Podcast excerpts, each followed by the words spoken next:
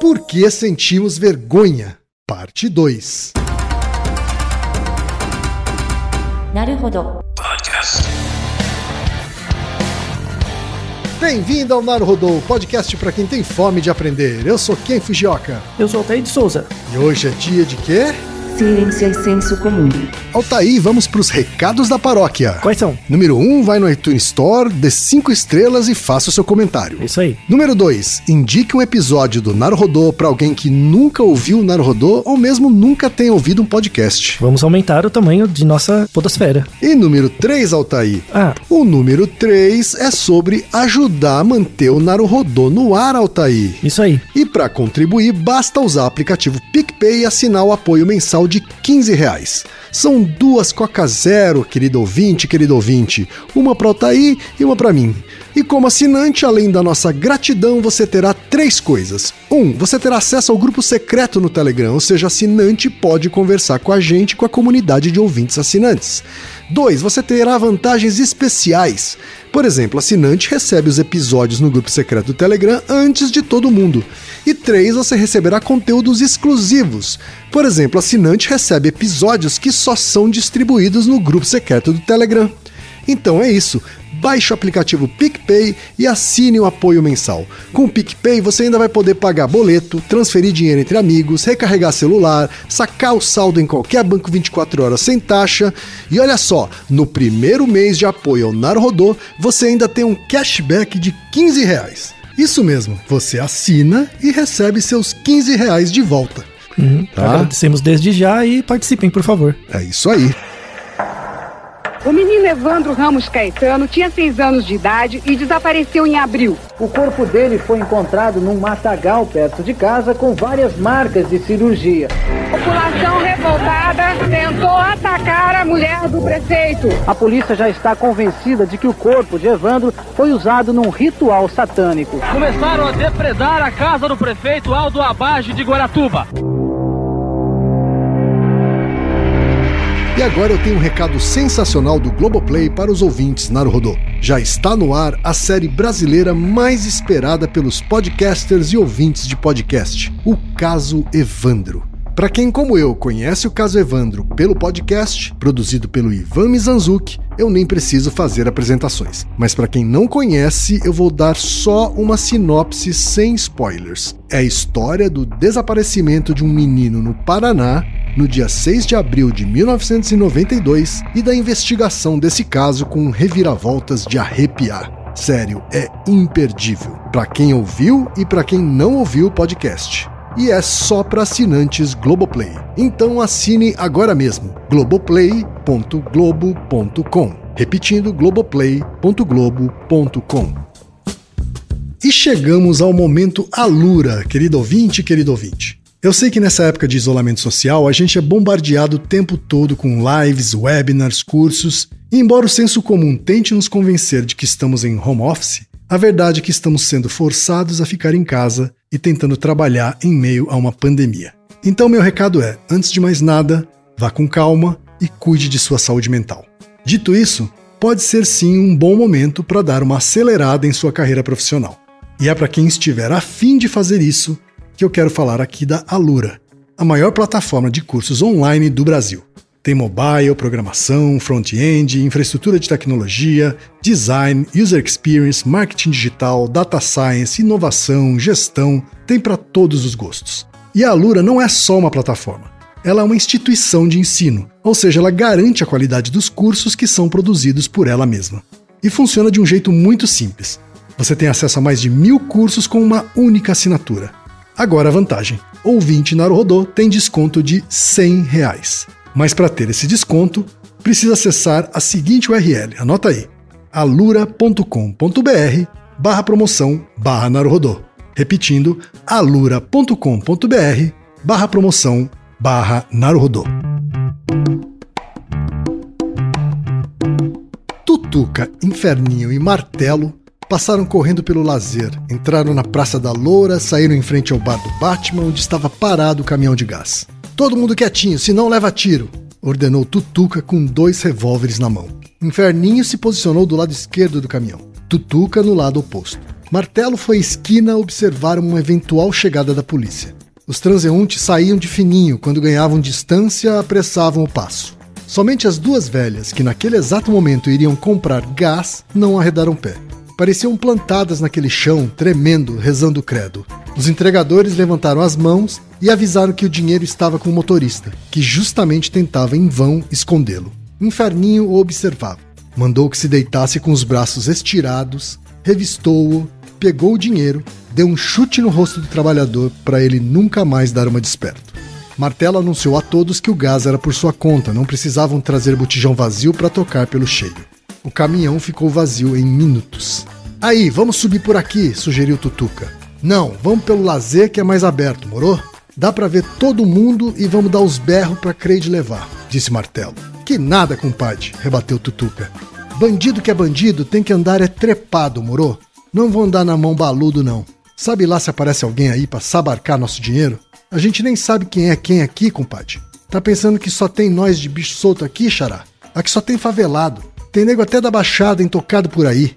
E se o samango pia na parada, como é que você vai trocar com eles? Na mão é que não vai dar, concluía Tutuca sem perder o ritmo da caminhada. Cleide, que estava no bar do Batman na hora do assalto, resolveu acompanhá-los à distância. Inferninho nada falou. Alguma coisa o fez lembrar-se de sua família. O pai, aquele merda, vivia embriagado nas ladeiras do Morro do São Carlos. A mãe era puta da zona e o irmão viado. A mãe, piranha até que passava, era conhecida por sua personalidade forte. Não levava desaforo para casa, tinha palavra e era respeitada no Estácio. O pai também não era o seu maior problema, porque quando sóbrio as crianças não riscavam seu rosto de giz, não lhe roubavam sapatos e apesar disso tudo ele era bom de briga e ritmista da escola de samba. Mas o irmão era muita sacanagem. Ter um irmão viado foi uma grande desgraça em sua vida. Não aceitava que seu irmão passasse batom, vestisse roupas de mulher, usasse perucas e sapatos de salto alto. Lembrou-se também daquela safadeza do incêndio, quando aqueles homens chegaram com um saco de estopa ensopado de querosene botando fogo nos barracos, dando tiro para todos os lados, sem que nem para quê. Fora nesse dia que sua vovó rezadeira, a velha Benedita, morrera queimada. Já não podia sair da cama por causa daquela doença que a obrigara a viver deitada. Se eu não fosse molequinho ainda, pensava Inferninho, eu tirava ela lá de dentro a tempo e quem sabe ela tava aqui comigo hoje. Quem sabe eu era otário de marmita e o caralho, mas ela não tá, moro? Tô aí pra matar e pra morrer. Um dia após o incêndio, o inferninho foi levado para casa da patroa de sua tia. Tia Carmen trabalhava no mesmo emprego havia anos. Inferninho ficou morando com a irmã da mãe até o pai construir outro barraco no morro. Ficava entre o tanque e a pia o tempo todo e foi dali que viu pela porta entreaberta o homem do televisor dizendo que o incêndio fora acidental. Sentiu vontade de matar toda aquela gente branca que tinha telefone, carro, geladeira, comia boa comida, não morava em barraco sem água e sem privada. Além disso, nenhum dos homens daquela casa tinha cara de viado como Ari. Pensou em levar tudo da brancalhada, até o televisor mentiroso e o liquidificador colorido.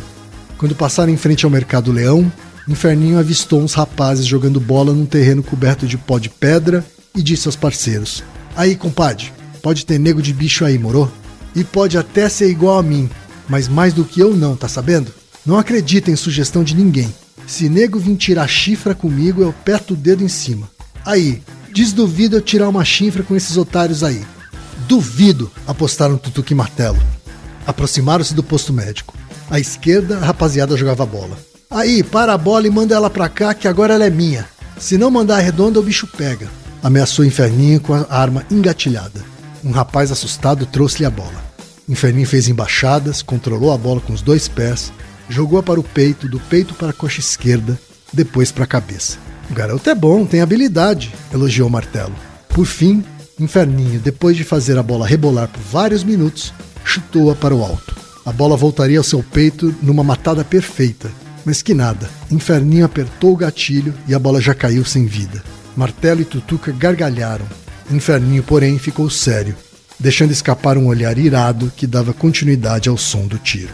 Impôs silêncio, atirando suas retinas no rosto de cada um um lance rápido, como se fossem todos culpados da desgraça que era sua vida.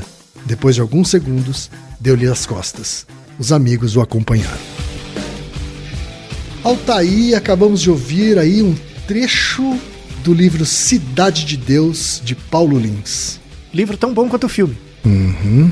Recomendado.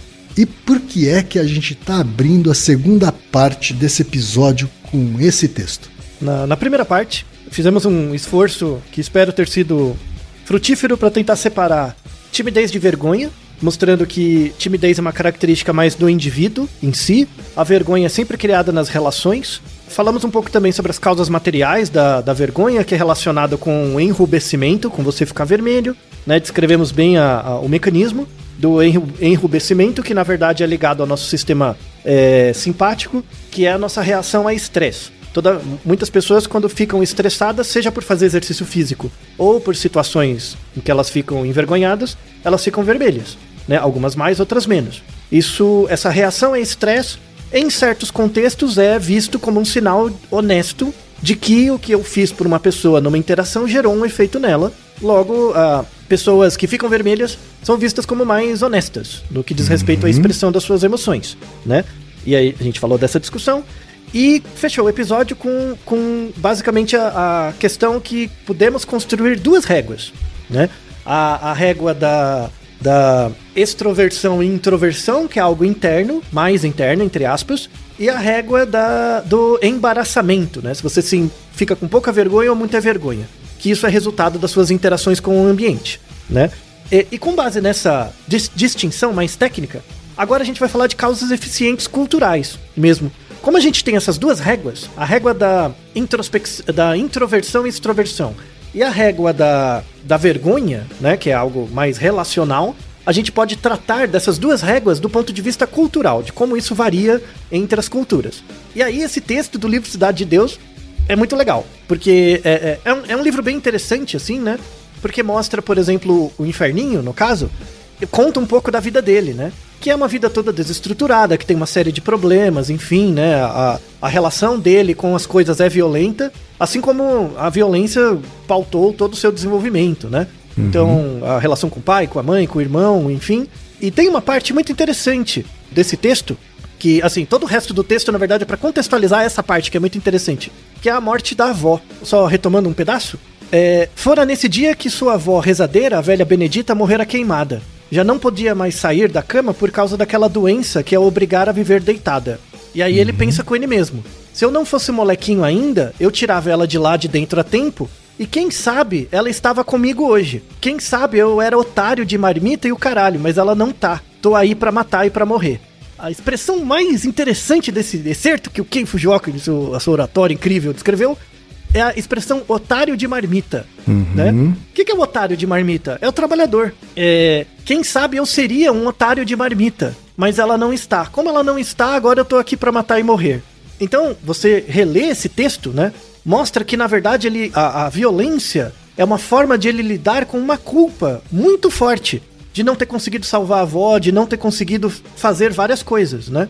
E a maneira de lidar com essa culpa é por meio da violência, né? Sim. É, que é a, a, a, métrica mais comum das relações de, de- de- do livro, né, basicamente, né, e do filme também. Mas uma coisa muito interessante é que isso já fez tão parte dele, né, essas relações de culpa, de perda e tal, já fez tanto, de vergonha, enfim, né, a vergonha do irmão, a vergonha dos pais e tal, né, é- é- essas relações já ficaram tão enraizadas nele que ele criou uma nova ética. A ética de que quem trabalha é otário de marmita. E eu não, eu sou bandido. Então o, o- eu, me, eu me encontrei sendo bandido. Por quê? Porque em toda a minha história, tentar ser um trabalhador não adianta. Né? Até a minha avó, a velha rezadeira, morreu num contexto de violência onde o desejo dela era que eu não vi, que eu virasse otário de marmita. Mas eu não viro. Então não, não era a vida que era pra mim. Veja como a, a relação entre vergonha, culpa, na verdade, constrói muito da nossa identidade. E essa é a sacada do episódio agora. Hoje em dia, na verdade não é só hoje em dia, sempre foi assim, né? Na nossa sociedade, pensando no Brasil, depois a gente vai fazer questões interculturais, né? Mas pensando no Brasil, tem muitas pessoas que sentem mais vergonha de não ser bem sucedido do que de ser honesta. Já pensaram, já pensou nisso, Kim? Sim. Que tem gente que, que se sente mais envergonhado de não ter sido bem sucedido, ou seja, não ter atendido a expectativa dela de ser bem sucedido, do que necessariamente ser hon- honesta, né? Mas não tenha a- a- dúvida. É, Muita então- gente é. A gente tem uma sociedade orientada ao chamado sucesso profissional, né? Isso, é, a ser bem sucedido. O que quer dizer isso, né? Essa que- é, eu sempre tive medo disso, né? A última coisa que eu quero ser é bem sucedido. Misericórdia. né? é por isso que eu não tomo antidepressivo, tá louco. É por uma questão clínica, tá? Antidepressivos são super importantes, assim, dependendo da questão clínica. Não estou desmerecendo o uso medicamentoso, muito pelo contrário. E temos o nosso Naruhodo duplo sobre depressão também, que fala muito disso. Mas quando você fala, por exemplo, ser bem sucedido é algo próximo, né? Diz respeito ao seu ideal, ao que você gostaria. Eu quero isso, eu quero ser bem sucedido, eu tenho certos ideais pra mim. É algo próximo. O ser honesto é algo distante. Diz respeito ao outro. A, a uma coisa mais ética mesmo, né? Todo mundo tem que ser honesto, independente de quem é a pessoa, você tem que ser um honesto, enfim, é algo distante. Quando esse distante, aí no caso do inferninho, né? Quando esse distante é algo muito violento, que não é, não tem um senso de equidade comigo, que ser honesto o quê? Eu quero ser bem sucedido. Que ser otário de, de marmita o quê? Eu quero ser bandido. Na verdade, ser honesto vira sinônimo de ser otário, né? Exato, exato. E tem uma razão. E, e- e não, é, não é que a, a pessoa tá errada de fazer isso. Naquele, nesse contexto, por isso que eu coloquei toda a contextualização da, da, da história do, do, do inferninho. Nesse contexto, você virar bandido, e é isso que o, listro, o livro mostra, você ser bandido é menos errado do que ser um otário de marmita. Mas tem uma consequência. Quando você acha que aquele, o trabalhador é um otário de marmita e você assume a honra e a ética do bandido, necessariamente você vai ser regido por variáveis próximas. E é por isso que sua vida é curta. E aí, por isso que ele fala, tô aí pra matar e pra morrer, né? Então, necessariamente sua vida diminui, né? Você é voltado muito em coisas muito frugais, muito... Que, que é, bem, que é bem a lógica do, do pessoal que acaba se envolvendo em delitos, né? Sempre pensa na coisa próxima, né? Por quê? Porque você não tem segurança do distante. Pra que, que eu vou ser honesto se ninguém é honesto comigo? Eu quero ser bem sucedido. E também Como se- a, aliada à falta de, pers- de perspectiva de outras alternativas, né? Exato. Mas o mais interessante é como se bem sucedido e ser honesto fossem antônimos um do outro. Como se eles competissem. E, e- e a coisa mais bizarra que eu seja, que eu, que eu penso, porque ser honesto deveria ser uma das competências dentro do ser bem sucedido, né? Claro. Mas hoje em dia é uma das últimas coisas, né? É, é- é muito interessante você pensar nisso, assim, relacionar o seu ideal do que você gostaria com algo próximo, né? E o ser honesto, ser uma boa pessoa como algo distante.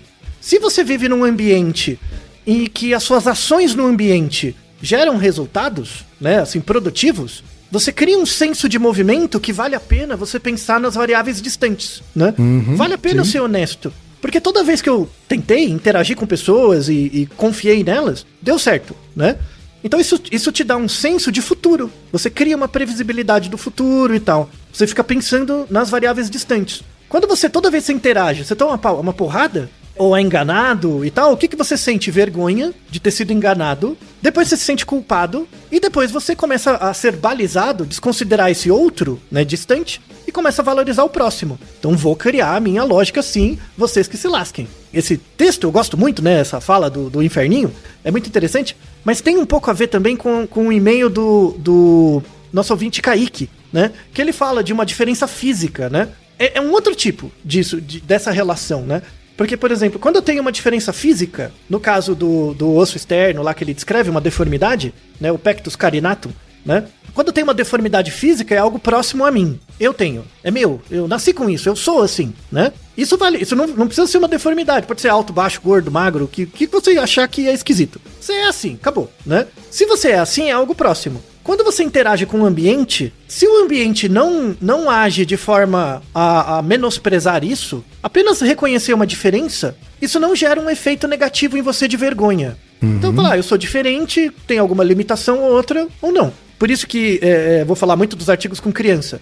É, esse é um dos piores efeitos do bullying. O bullying gera isso, né? Que é essa capacidade, é, essa, esse problema de que a criança, no caso, quando ela tem um- uma diferença, né, qualquer, física, mental, de qualquer forma, quando ela tem uma diferença em relação às outras e ela é repudiada por isso, né? Ela fazem bullying, fazem piada dela, né?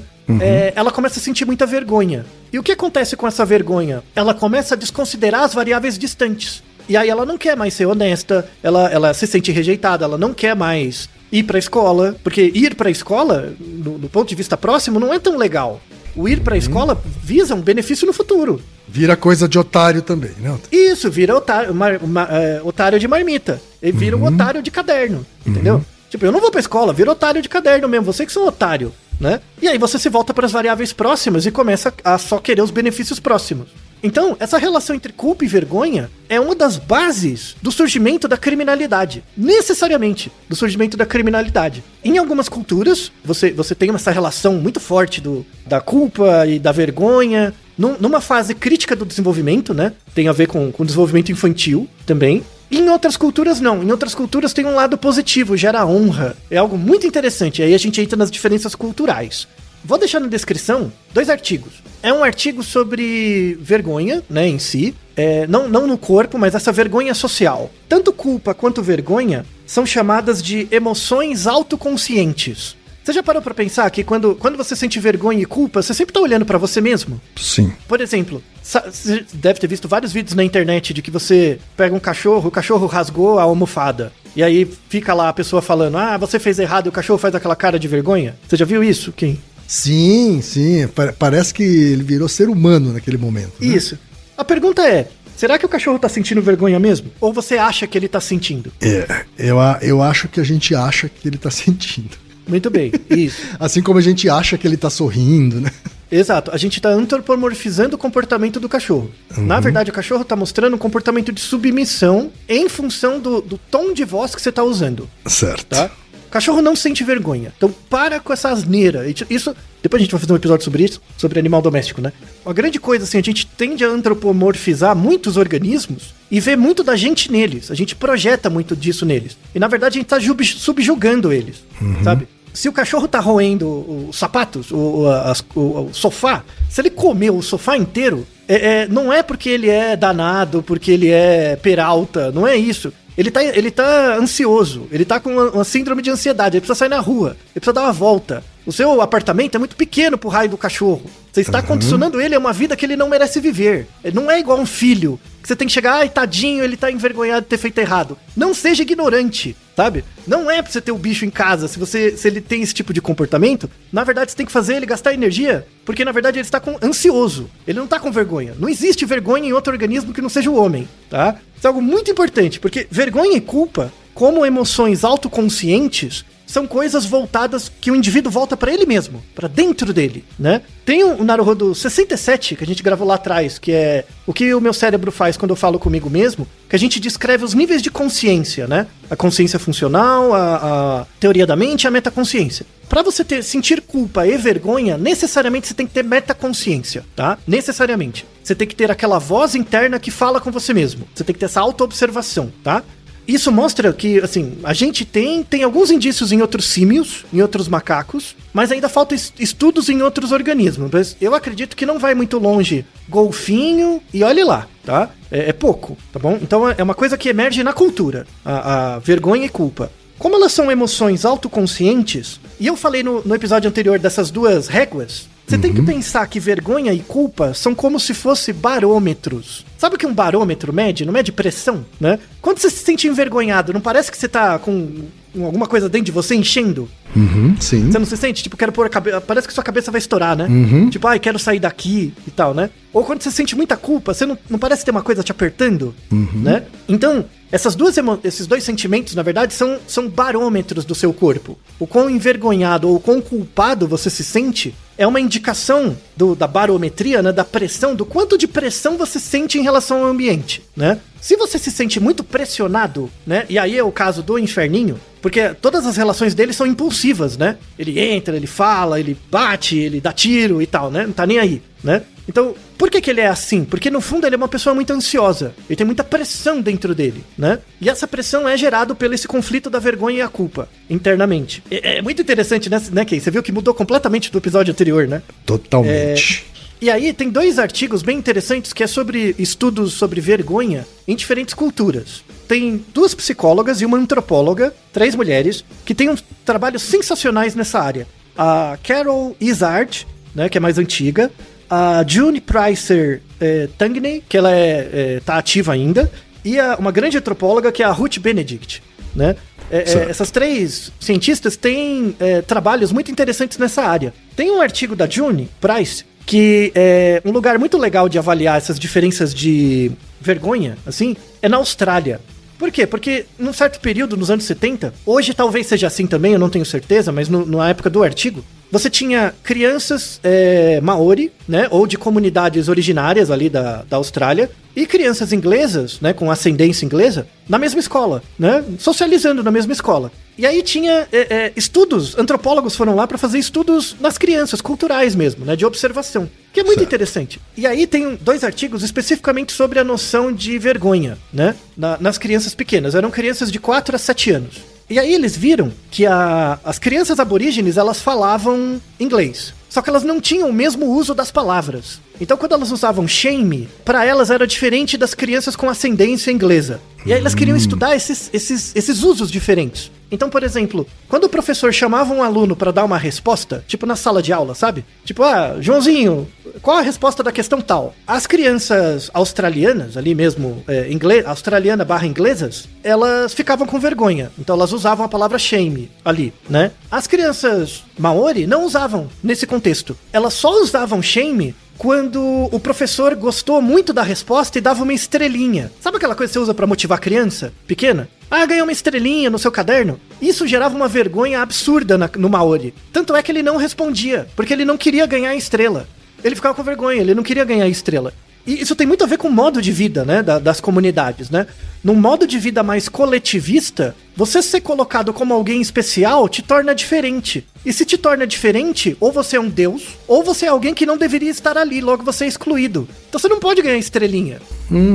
Não, você, você é parte do todo. Que estrelinha o quê? Não. Aí as crianças não. Aí elas não respondiam, iam mal na escola, mas na verdade elas entendiam, mas não queriam responder. Porque se respondesse, ganhava estrelinha, era ruim pra elas, né? Saquei. Muito legal, né? Já na sociedade australiana barra inglesa ali, não é tão coletivista, né? É Uma sociedade mais individualista. Na sociedade mais individualista, é importante você se separar, distinguir, né? Eu sou diferente, eu tenho os tênis, as roupas, os trejeitos, as coisas, né? E tal. E aí é importante você ganhar estrelinha. Logo você fica com mais vergonha de se expor, né? Porque vai que eu falo e, e erro, né? Se eu falar e errar, é- aí eu tô me expondo ao risco, né? Aí eu, aí eu fico com vergonha. Então, a criança australiana, ela sentia muita vergonha de errar. A criança aborígene, a criança maori, sentia muita vergonha de ganhar, né? De ser diferente. Nossa, como a antropologia é um negócio bacana. Eu não sei por que vocês não estudam isso mais. E- Só que isso avança. A Carol Izard, ela tem um negócio muito interessante, assim. Ah, uma parte da teoria dela caiu, porque caiu junto com Ekman, que ela trabalhava com Ekman, aquela a ideia das emoções básicas, que a gente descreve no Naruhodo 164, né? Sim. É, caiu um pouco, mas ela tem sacadas geniais. Ela faleceu em 2017, né? Ela já é uma pesquisadora mais antiga, mas ela criou uma escala que chama escala diferencial das emoções. E a premissa dessa escala é muito boa. Que ela fala o seguinte: que você tem os afetos, você tem as emoções e você tem os sentimentos. Beleza. Os tipos de emoção Assim, você tem sensações no seu corpo diferentes, né? Você sentir seu corpo apertar, você sentir é, seu corpo formigar, isso são emoções, né? Do seu corpo. Tem a ver com o sistema parasimpático, toda a neurofisiologia, né? Então, toda emoção tem três níveis. O nível neurofisiológico, que é o seu cérebro, então áreas cerebrais. O nível neuromuscular, né? Que aí é o seu sistema simpático, os músculos e tal. E o nível fenomenológico, que tem a ver com comportamento. Que é basicamente as quatro causas aristotélicas. Só faltou a última, que é a causa final, que é o sentido evolutivo. Mas ela já pegou as quatro causas da, da emoção. E, e ela fala, ela, ela coloca uma coisa genial, assim, que é a diferença entre emoção e as palavras. Então, por exemplo, emoção não é raiva. Quando eu falo tô com raiva, a, a palavra raiva não é a emoção. Só que a gente tem a mania de juntar. Aí ela usa o conceito de token. Sabe o que é um token? Sabe quando você vai numa, num parque de diversão e você troca seu dinheiro por moedinhas? Uhum. E aí você usa as moedinhas, né? As fichas, né? As fichinhas, é. E, e- e vocês, publicitários, sabem muito bem que troca. A Disney é o exemplo, o lugar que devia ser implodido. É, a Disney é assim, porque a primeira coisa você entra, entra lá e troca seu dinheiro pelo dinheiro do Mickey. Por quê? Porque você vai gastar muito mais, porque você não tem ideia da conversão, né? Então você gasta muito mais. Que, que atividade perversa do, do demônio. mais uma razão pra falar mal de publicidade e propaganda, mas enfim. Parênteses, fechei. Então, a Carol, ela associa emo emoções com tokens. Então, assim, você tem os estados do corpo e eu preciso nomear ele. Quando eu nomeio, eu reduzo, logo eu entendo. Então, quando você fala raiva, a raiva é como se fosse uma ficha, é um token. Isso tem a ver com uma coisa do, do primeiro episódio, Ken. Quando você sente culpa por algo que você fez agora ou algo no passado, você sente culpa. E aí eu falei pra você, mas, mas remorso não pode ter a ver mais com algo do passado? Eu falei, ah, é verdade. Ou seja, o que, que eu fiz? Eu te dei uma- um token. Eu te dei o token remorso pra você ajudar a se entender melhor. Certo. Entende? Então, na verdade, as, as nossas emoções, e aí principalmente vergonha e culpa, né? Que são réguas que a gente usa pra entender a realidade, né? ah, a gente tem que transformar essas emoções em linguagem. E pra isso a gente usa os tokens, que são as palavras, né? E as palavras não, não. É como se você colocasse em cima dessa régua contínua as, as moedinhas, né? Só que a, a, a palavra não é o significado real da emoção, é só um token, né? Por isso que você entender mais palavras, ganhar mais tokens, te dá mais conhecimento do seu estado interno, né? Que você não consegue nomear. E por isso que vergonha e culpa são coisas inerentemente dependentes da linguagem. Cachorro não tem culpa. Macaco talvez. A gente não sabe, mas se tiver, é pouco, tá? Mas cachorro não tem culpa. Não, não é negócio de culpa, não é nada disso. Na, na, na verdade, é muito mais perverso. Toda vez que eu vejo um vídeo com um etólogo desse, de- do povo brigando com o cachorro porque ele fez errado, eu fico com dó do cachorro. Você- é um escravo que você tá tratando mal. Sabe? Porque você não entende a etologia do bicho. Vergonha. Vergonha tem até a ver com o termo em inglês, né? Shame on you. Vergonha em você. É falta de vergonha na cara. Sabe? Eu, eu- essa, essa, esse Naruhodo é muito bom. Tem uma ligação com linguística sensa- sensacional. né? E aí a gente entra num- numa parte do- dos artigos agora, né?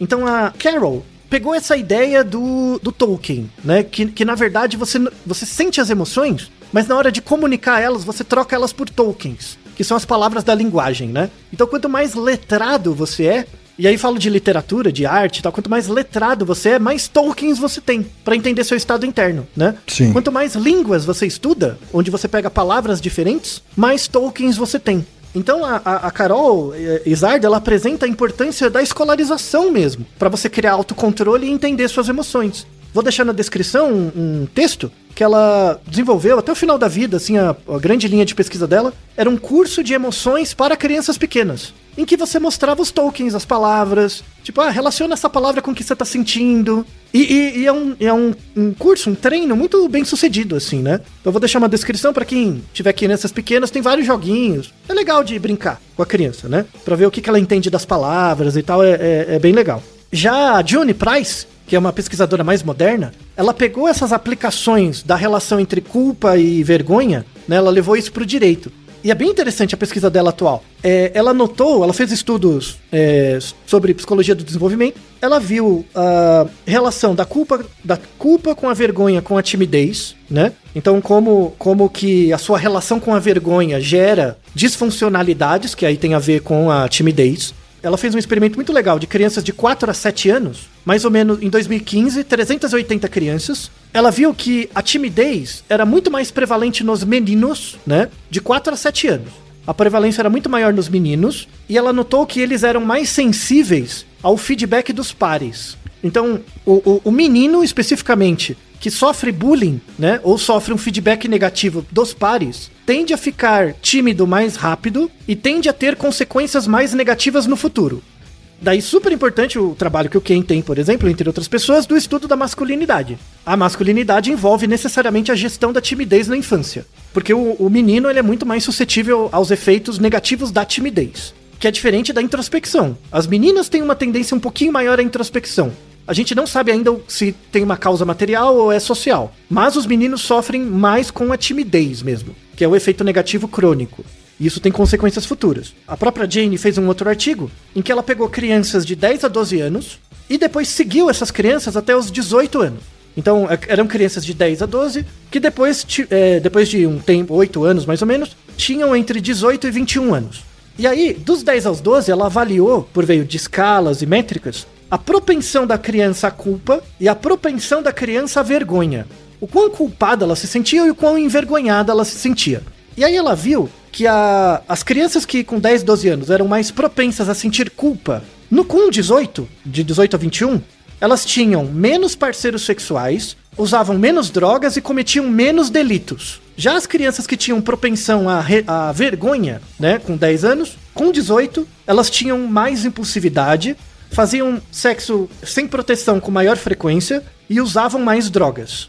A conclusão que ela chega ali é que, e é uma conclusão bem interessante, que a pessoa que é mais propensa a sentir vergonha e pouca culpa quando ela fala eu fiz algo errado, ela foca. pe- Pensa, pensa nessa frase. Eu fiz algo errado. Quatro palavras. A pessoa que tá sentindo vergonha, ela foca mais no eu. Quando eu falo eu fiz algo errado, eu não penso no que eu fiz de errado, eu penso em mim, tá? O foco é maior no self, tá? certo. Então esse eu tá com letra maiúscula, tá? Essa É- pra vergonha. isso pra vergonha, né? E aí, quando, quando a pessoa pensa, eu fiz algo errado e pensa no eu, a vontade que ela tem é mais de se esconder ou de fugir, de negar a responsabilidade, ou de culpar outro, né? Tipo, não assumir a bronca, ou ser agressivo, que é muito comportamento adolescente, né? O adolescente é muito voltado no self, no eu, né? Sim. Então quando ele faz algo errado, ele não pensa no erro, ele pensa nele. Então ele tenta esconder, ele tenta escapar, ele tenta jogar a responsabilidade pro outro. Ah, mas faltou tal coisa. Fala, não, assume sua bronca, né? É importante ter. No, no adolescente isso é esperado. O problema é quando você vê isso no adulto. Quando ele foca muito no self. Então, quando, quando a pessoa tem uma propensão à vergonha, ela tá pensando muito nela, tá se auto-observando. Muito mais do que a ação, tudo bem? Certo. tá? A pessoa que tem mais propensão à culpa, quando ela pensa, eu fiz algo errado, o que tá em letra maiúscula é o algo errado. Não sou eu, é o outro, é, é o fora, é o algo errado. Então ela sente mais tensão, mais remorso, né? Tipo, Se sente mais mal. Isso motiva a reparação quando a culpa vira responsabilidade, porque como bem, o bem o quem comentou, a culpa no início ela paralisa. Você sente aquela, aquela tensão, aquele remorso, mas você pode movimentar isso para gerar é, é, alguma reparação, enfim, né? Ela é relacionada à propensão à culpa menos agressividade e, em- na, na opinião da, da June, né? É, isso é visto como mais adaptativo. Há, há discussões, ó, vamos aceitar isso por enquanto só por dois minutos, tá?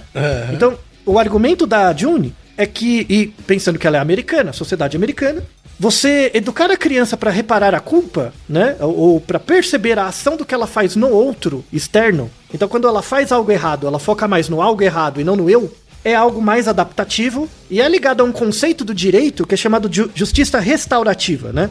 A, a justiça restaurativa é baseada em, em várias ações, mas uma delas é quando você coloca o criminoso junto com a vítima e os dois interagem pro criminoso perceber a culpa do que ele fez e os dois juntos decidem qual vai ser a pena. É, nos Estados Unidos, em algumas áreas, é muito usado, né? A gente tem basicamente três tipos de justiça: a justiça retributiva, que é base, você fez, você toma, punição, justiça retributiva, a justiça distributiva, que se baseia numa premissa de que todo mundo que cometeu um delito tem um desvio, então você precisa ser tratado, né? Distributiva, você dilui a culpa na sociedade toda. E você tem a justiça restaurativa, que é aquela em que o agressor e a vítima se reúnem e um entra em contato com a culpa e aí tem a possibilidade de reparar. E se conseguir, os dois decidem uma punição. Vem cá, se a vergonha é mais. O fato da vergonha ser mais associada ao self e a culpa ser mais associada ao outro, ou à relação com o outro, enfim. Significa que quem sente vergonha. Quando a gente sente vergonha, a gente está sendo mais narcisista? Muito bem, muito bem. Isso, isso. Por isso que crianças pequenas sentem vergonha, mas a culpa vem depois. A vergonha nas crianças pequenas surgem, surge a partir dos três anos, mais ou menos. A vergonha, né? Tanto é que é alt- altamente adaptativo para criança sentir vergonha para ela não se expor às coisas que vergonha de estranho, por exemplo, né? É normal. Isso é altamente Sim. adaptativo. A culpa só surge com a noção do self, com a noção de eu. Um eu projetado no tempo, né? Que aí é depois dos 6, 7 anos. Só que nos 6, 7 anos, a vergonha, ela é, ela é chamada de vergonha concreta ou vergonha externa. É bem do Piaget. Por exemplo, se você faz alguma coisa errada, né? E uma criança de 6, 7 anos. Aí eu, per- eu pergunto pra ela, tipo, ó, o Joãozinho fez algo errado. O que, que é pior? É eu tirar o recreio dele, que é algo concreto, você vai ficar sem recreio, ou fazer uma punição verbal? Falar, isso tá errado, blá blá blá, não é assim, e pá. Né? O que, que é pior? Para criança de 6, 7 anos, o pior é o concreto, é ficar sem o recreio. Para criança com mais de 9, ela ser depreciada verbalmente é pior, né? Isso quer dizer que quando o verbal começa a afetar ela, já mostra o aparecimento da culpa, da simbolização da vergonha, né? Quando você simboliza a vergonha, vira culpa. Você introjeta ela. E para introjetar, você precisa da linguagem, necessariamente. E até é interessante porque quando você pega uma criança de 6, 7 anos, você fala, o Joãozinho fez algo errado. O que, que você acha? Você acha que ele tem que perder o recreio ou, ou ele tem que sofrer uma punição verbal? Ah, é pior se ele perder o recreio. Mas você acha que o Joãozinho deve confessar? Eu, não, eu acho que não, né? Porque se ele confessar, como a criança é muito concreta, se ele confessar, ele com certeza vai perder o recreio, independente da intenção dele. Se você fez algo errado, você vai ser punido. A justiça retributiva, que é a da lei do talião, é muito comum nas crianças de 6, 7 anos. E em boa parte dos adultos também, verdade seja dita. Mas enfim, né? Que não evoluiu cognitivamente tanto. tá? Já para as crianças com mais de 9 anos, onde o desenvolvimento da linguagem, do simbolismo é melhor, aí recomendo muito o livro do Piaget, que é o Nascimento, Surgimento, Formação do Símbolo na Criança. Quando o relato verbal para a criança mobiliza mais, surge essa noção de culpa. E daí, para a criança a partir de 9 anos, vale a pena confessar. Tipo, ah, fiz errado, desculpa e tal, porque porque ela percebe que existe uma diferença entre a ação e a intenção, né? Certo. Isso começa a surgir a partir dos 9 anos. Muito interessante, né, Kay? Eu não sei, mas é muito interessante. Sensacional. Essa construção, né? E aí a gente entra no trabalho, finalmente, para fechar, da Ruth Benedict, que é a grande é, antropóloga, né? A Ruth Benedict, no final da Segunda Guerra, 1946, ela lançou esse livro, recomendadíssimo, quem quiser ler, lê, é muito bom, que é chamado O Crisântemo e a Espada. É uma, uma observação dela sobre, no, logo no pós-guerra, né? Sobre diferenças culturais dos Estados Unidos e da- do Japão. O livro foi um sucesso no Japão, estrondoso, né, na época. Tem críticas, claro, porque to, todo, toda atividade científica tem críticas e é normal. Mas a, a grande sacada que ela teve, e isso bebe um pouco na psicanálise também, né, que pra fechar tem uma, uma pegada bem interessante, que é. Ela, ela divide, ela compara a sociedade japonesa com a americana em função da maneira como as pessoas lidam com a vergonha e a culpa. Então existem dois tipos de sociedade: a sociedade da, da culpa e a sociedade da vergonha, né? Tá. A sociedade da vergonha, a vergonha é sempre uma relação, então ela é algo externo, tá? Então, pra você agir em sociedade, você é coagido por sanções externas. Então, ah, se você fizer tal atitude, você vai ser uma vergonha pra família, você vai ser uma vergonha pra comunidade, uma vergonha pro país, né? Esse é um modelo. É um modelo de estruturação cultural. Nesse sentido, a vergonha é algo positivo. A vergonha é algo positivo porque ela te controla. Nesse sentido de que, não, eu sei o que é certo e errado, porque o que é certo e errado depende da ação que eu faço no outro, na sociedade, né? Tá. Então, m- a- a- as, as comunidades, as culturas que têm uma cultura baseada na vergonha, são as culturas que valorizam a vergonha como algo que é relacionado com a honra. É verdade. E, e aí, e aí você tá correto sobre o, a cultura do leste asiático, né? Isso. Do, do Japão, inclusive, assim, né? Isso, você ter honra, na verdade, é seguir algo externo. Uhum. Porque o seguir algo externo acho que também tá mais ligado ao coletivo, não? Isso, sempre é E coletivo. menos ao indivíduo, é. Isso. Então, pega na época da Segunda Guerra, ela descreve no livro muito bem, que é a questão do kamikaze. O cara ficava super feliz de ser escolhido pra ser um kamikaze. Genuinamente. De verdade. Né? Tem um filme, quem quiser, o, o Império do Sol, né? Tem uma, do, do Spielberg. Tem uma parte no final do filme, assim, que mostra o, o, o- cara lá que era visto como um cara nada a ver, assim, e ele é escolhido pra ser kamikaze e ele fica mó feliz, né? Eu não vou dar spoiler, mas aí veja essa cena, tá? Mas, mas- então essa cultura da vergonha, né? Você vai ser uma desonra, né? Isso ressoa do Ken de várias formas. Então, é isso aí. Por outro lado, tem a cultura da culpa, né? A cultura da culpa é algo interno. Não é, não é que você tá fazendo algo mal pro coletivo. Você tá fazendo algo pra, mal pra você mesmo. E aí, como é que eu introjeto esse, esse, essa lei dentro de você? Pelo pecado. Você vai estar fazendo um pecado, né? Então, a, a cultura da culpa, a sanção é interna por meio do pecado, né? É basicamente a cultura cristã. Cristianismo, na verdade, é uma forma de impor a culpa dentro das pessoas e individualizar o senso de pecado para que elas ajam de forma, entre aspas, correta ou adequada. E a Ruth Benedict, como grande antropóloga, ela fala: isso não tem certo e errado. Você vai sofrer do mesmo jeito. A questão é, lide com isso. Não, não existe um- uma sociedade em que você não tem, que tá tudo bem. Não, você sempre vai estar meio incomodado. É assim que é a vida. Você, a água ba- bate na bunda, você anda, né? É assim. A questão é apresentar as diferenças, né? Não, não, não é essa pergunta, por exemplo, o que, é melhor? Uma sociedade da culpa ou da vergonha? Não faz sentido, né? Então, por exemplo, a, a gente que nasceu no Brasil, onde aqui claramente a sociedade da culpa é muito maior, né? Se dá tudo errado, a culpa é sua, a culpa não é do sistema, né? É, é, o, o sistema é todo, é todo corrupto, as pessoas dão tudo errado. O sistema não importa, o que importa sou eu. É, o que importa é ser bem sucedido. Voltamos no inferninho, né? O inferninho é bem sucedido na, na coisa de não ser otário de marmita. Então, a, a- você introjetar uma, uma lei interna e pecar frente a essa lei interna é uma coisa característica das, das sociedades da culpa. E a ideia não é o que você prefere, você já nasceu em uma, você não teve escolha, né? É, é algo muito importante. Então, por exemplo, nas culturas da culpa, Uma coisa que redime a pessoa, quando você transforma a culpa em responsabilidade, é a punição, né? Você ser punido, ou o perdão, né? Então, pega as relações que a gente tem, assim. A- as coisas sempre são resolvidas ou por punição, né? Tipo, ah, ele foi culpado, então espiou o seu pecado, né? ou por perdão, eu perdoei ele, né? Tudo bem. É, já a cultura da vergonha, a, a punição e perdão não resolve. O que resolve é a humilhação, você se sentir humilhado no ambiente, né? E aí tem aquela coisa do filho, que você não é mais meu filho, aí deserda, sabe? Essas Aham. coisas, novela, japa. Então, Sim. e a autonegação. A pessoa sentir uma autonegação muito grande. Eu não sou. Eu não me sinto honrado. E, e aí, por isso que você comete. come- tem cerimônias pra isso, como o Harakiri, né? O Harakiri é um mecanismo de autonegação. Eu nego a minha existência a partir do momento que eu sinto uma humilhação muito grande. Social. Sensacional! Enquanto que no Game of Thrones, né, Altair? A rainha deposta lá, ela sofre a humilhação de ter que andar é, nua e castigada pelas ruas. ó. Isso. E, e todo mundo gritando shame. É, muito bem. Shame. Shame. Shame. Ah, tá vendo quando é- como é legal quando você estuda os termos mesmo, a, a história da coisa, as coisas ficam mais claras, sabe? Sim. Você fica menos ansioso porque você entende os conceitos das coisas. Eu não sei porque vocês não gostam de estudar, velho. É tão bacana. Nossa! Isso me lembra até uma frase do Sartre. Me, me ocorreu agora. Que o Sartre fala que a vergonha é o sentimento inevitável de estar no mundo. Quando você sente vergonha, você percebe que você existe.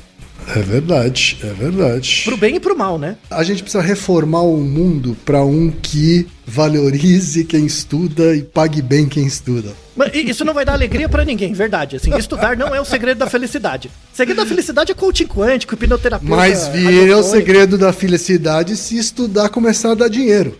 Entendeu? Ah, ah, eu não tenho esperança disso. Eu não tenho esperança. Porque os stakeholders não vão gostar. Os stakeholders não vão gostar. O- os, aí- segura, o- o- como meu amigo diz, os seguradores de bife. É, exato. E aí, aí para encerrar o episódio, eu deixo uma reflexão pra vocês, tá? Pro Ken principalmente também, que é, é, da antropologia, a psicanálise pegou um pouco disso também, né? Dessa, dessa questão da culpa e da vergonha. É, é muito prevalente, assim, tem muitos teóricos estudando isso, deixei muitos artigos, é bem interessante. Mas a, a- pela psicanálise, assim, e, e é uma reflexão interessante do ponto de vista sociológico, tá? Na clínica, e depende da cultura, tem umas questões de validade externa, mas não importa. Mas na- nas nossas sociedades, como boa parte dos ouvintes são, compartilham da- da- das mesmas pressões sociais que temos, né? É, talvez isso seja útil. O, o Freud e o Lacan descrevem um pouco isso, o Bion também, tá? Então é a psicanálise, não vou localizar na pessoa, tá? Mas basicamente você pode considerar a construção da subjetividade em dois níveis, dois tipos de construção da subjetividade. Dado que você nasce numa cultura e a cultura media suas relações com o ambiente, se desenvolve uma subjetividade diferente dependendo da cultura. Faz todo sentido, né? Do mesmo jeito que você tem culturas da vergonha e culturas da culpa, você vai ter subjetividades da, da culpa e da vergonha, né? E aí tem esses dois modelos. O modelo da culpa é um modelo em que você interioriza uma lei. Então existe a lei dentro de você, que o Freud descreve como superego, né? Quando esse superego é mediado por uma lei muito forte, é, é como se fosse o panóptico, que é uma coisa que olha você, que te vigia, né? Bem na, na- no espírito do livro Vigiar e Punir do Foucault. Só que ela tá interna, tá dentro da sua cabeça. E aí você, você desenvolve uma sensação de relação afetiva com as coisas baseado na culpa. Então, assim, ah, eu não consegui seguir o que a minha sociedade espera, do que ah, o meu grupo espera, do que meus pais esperam, do que sei lá quem espera. Como eu não consigo atender a essa lei, né, que é externa, que é um outro, né, um outro com letra maiúscula, né, um outro, eu me sinto culpado. Esse é um mecanismo de desenvolvimento da subjetividade que tem suas certas questões, que aí você vai lidar na clínica e cada um é cada um, tá? Não vou entrar nisso. Um outro tipo de, de desenvolvimento da subjetividade é a pessoa que não leva em conta a lei. Tipo, ah, eu não vou seguir o que essa comunidade espera, esse grupo, os stakeholders, o, o coaching quântico. Eu não vou seguir essas coisas. Você é contra a cultura. Eu vou seguir o que eu acho. Que é essas pessoas que acham que, que liberdade é fazer qualquer coisa, né? Eu, eu vou seguir a minha potência. Aí é- são as pessoas que seguem um- uma relação com a potência ou a impotência. Então, assim, eu não vou seguir uma lei, eu não vou seguir o que, que tá falando. Eu vou seguir o que eu acredito, tá? Só que o que. E aí você introjeta valores dentro de você seus, né? Que você acha que é seu, mas não é seu coisa nenhuma. É do YouTube, é da porra do Instagram, é, é de, do influencer ABC. Eu não sigo a Globo, eu sigo um influencer que tem 3 milhões de seguidores. Cacete! É isso. Então a- as redes sociais, principalmente o Instagram, se, se essa sucursal do demônio, o Instagram principalmente, ele transforma leis que eram dadas pelas mídias de massa em potência. Você pode ser o que você quiser, desde que você siga os seguidores. Sejam dos seguidores, é, é, TikTok, rebole, faça, jogue coisa lá e viralize. Né? Então hoje a gente está numa, numa fase de transformar as, as leis em potências, né? E o indivíduo, não, agora eu posso ser o que eu quiser. Aí ele cria valores para ele mesmo. Quando ele não alcança esses valores que ele espera para ele mesmo, porque muitas vezes são irreais, né? Porque não é impossível todo mundo ter um milhão de seguidores, isso não existe. Isso é um esquema em pirâmide, chama esquema Ponzi. É a mesma coisa do Herbalife, o Instagram, mas enfim, né? É, a pessoa não fica culpada, né? Ela fica com vergonha. Eu me, sinto, eu me sinto envergonhado por não ter conseguido ser aquilo que eu poderia ter sido, né? E aí entra o que? A meritocracia. A meritocracia emerge numa cultura mediada por uma introjeção de algo que- de, de- da, da ideia de que você pode ser aquilo que você quiser, né? Como você pode ser aquilo que você quiser, é, por não conseguir, a culpa é sua. Se você conseguiu, é porque você mereceu. Lembra do meme, né? Porque você mereceu.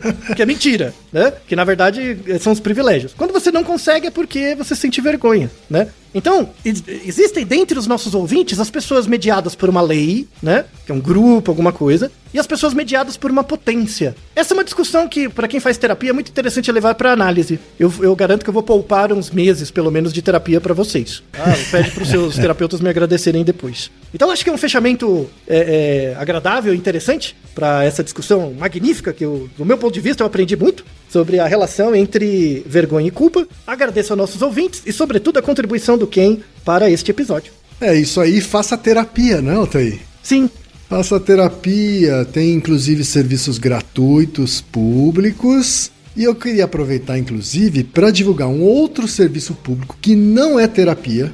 É o que um grupo de psicólogos, liderado por um psicólogo amigo meu, Francisco, é, Francisco Nogueira, é, ele criou, que é de escuta.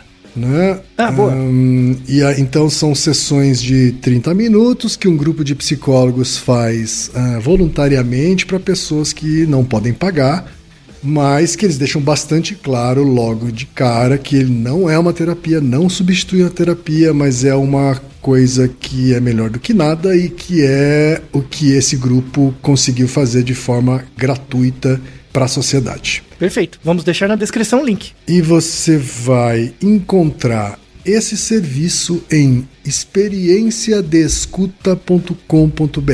Experiência de escuta tudo junto.com.br. E Naruhodô Ilustríssimo 20.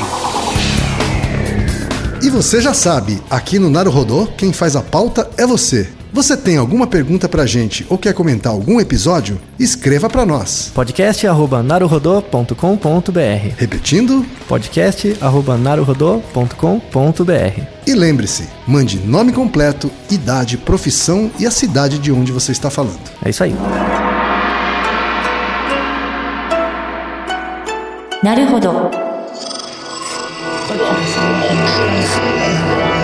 Esse podcast é, é apresentado por b9.com.br.